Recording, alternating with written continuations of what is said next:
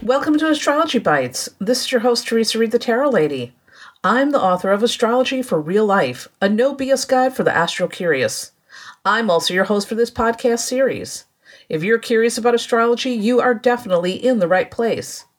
This is episode 125 of Astrology Bites, the podcast where I dish out short, entertaining, bite sized lessons on astrology. My goal is to make astrology feel simple, clear, fun, and totally applicable to your everyday life.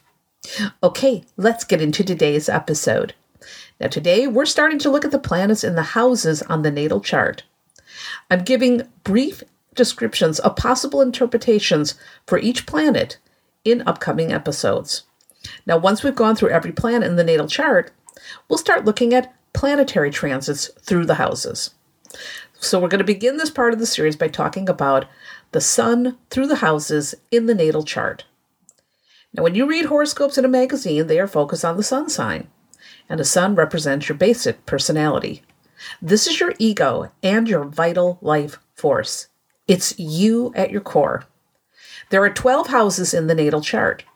Now, you can go back to older episodes of Astrology Bites to learn about the attributes of each house.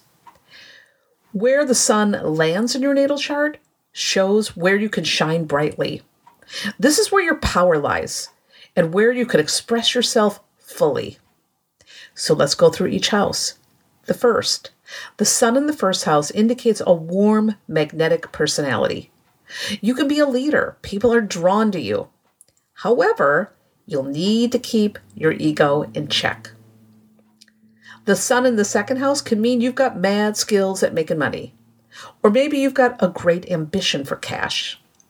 Material success drives you, but you must be careful not to put things above people.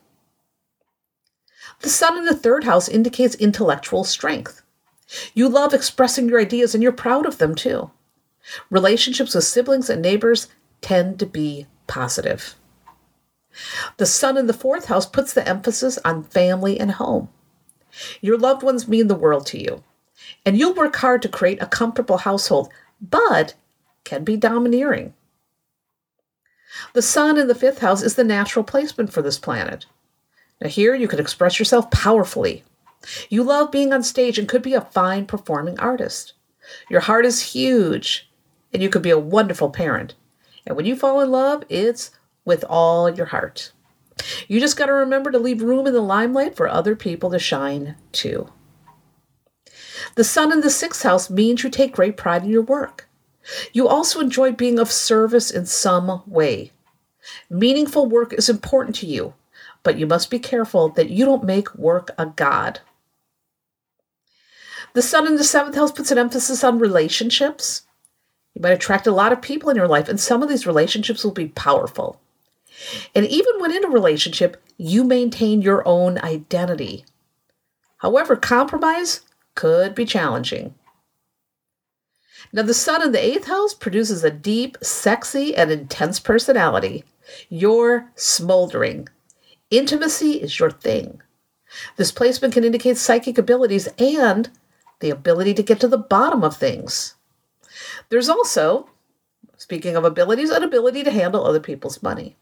Now, when wronged, this sun placement turns vengeful.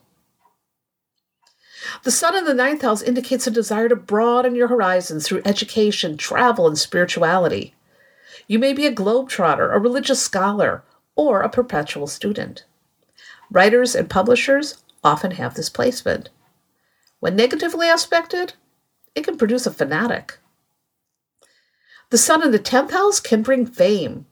You want to be recognized for your contributions to the world, and most likely you will. This is the placement for world leaders and politicians, or anyone that loves to be in the spotlight. The public loves you. However, if your ego gets in the way, you easily move into dictator mode, and that could lead to a downfall.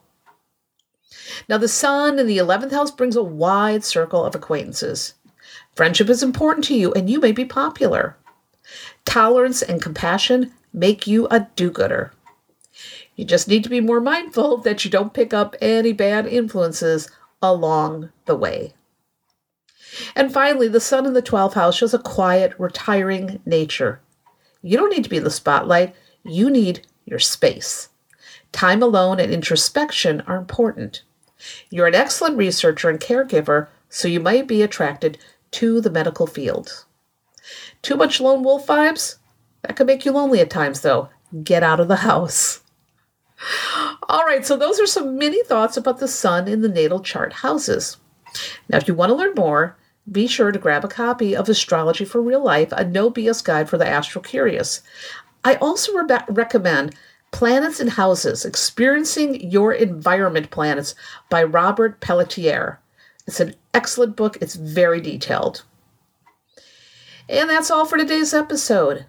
So if you're enjoying the show, take a moment, get on over to iTunes and leave a kind review. That helps new listeners discover Astrology Bites. And of course, I appreciate that.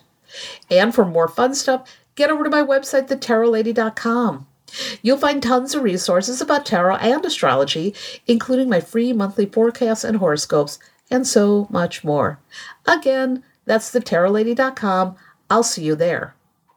And remember, no matter what's going on in the cosmos today, ultimately you are in charge of your life. You're the driver's seat. And if you don't like where your life is headed right now, you can change the course. You're the boss, you've got that power. Be kind to yourself and others and make smart decisions. I'll see you in the next episode.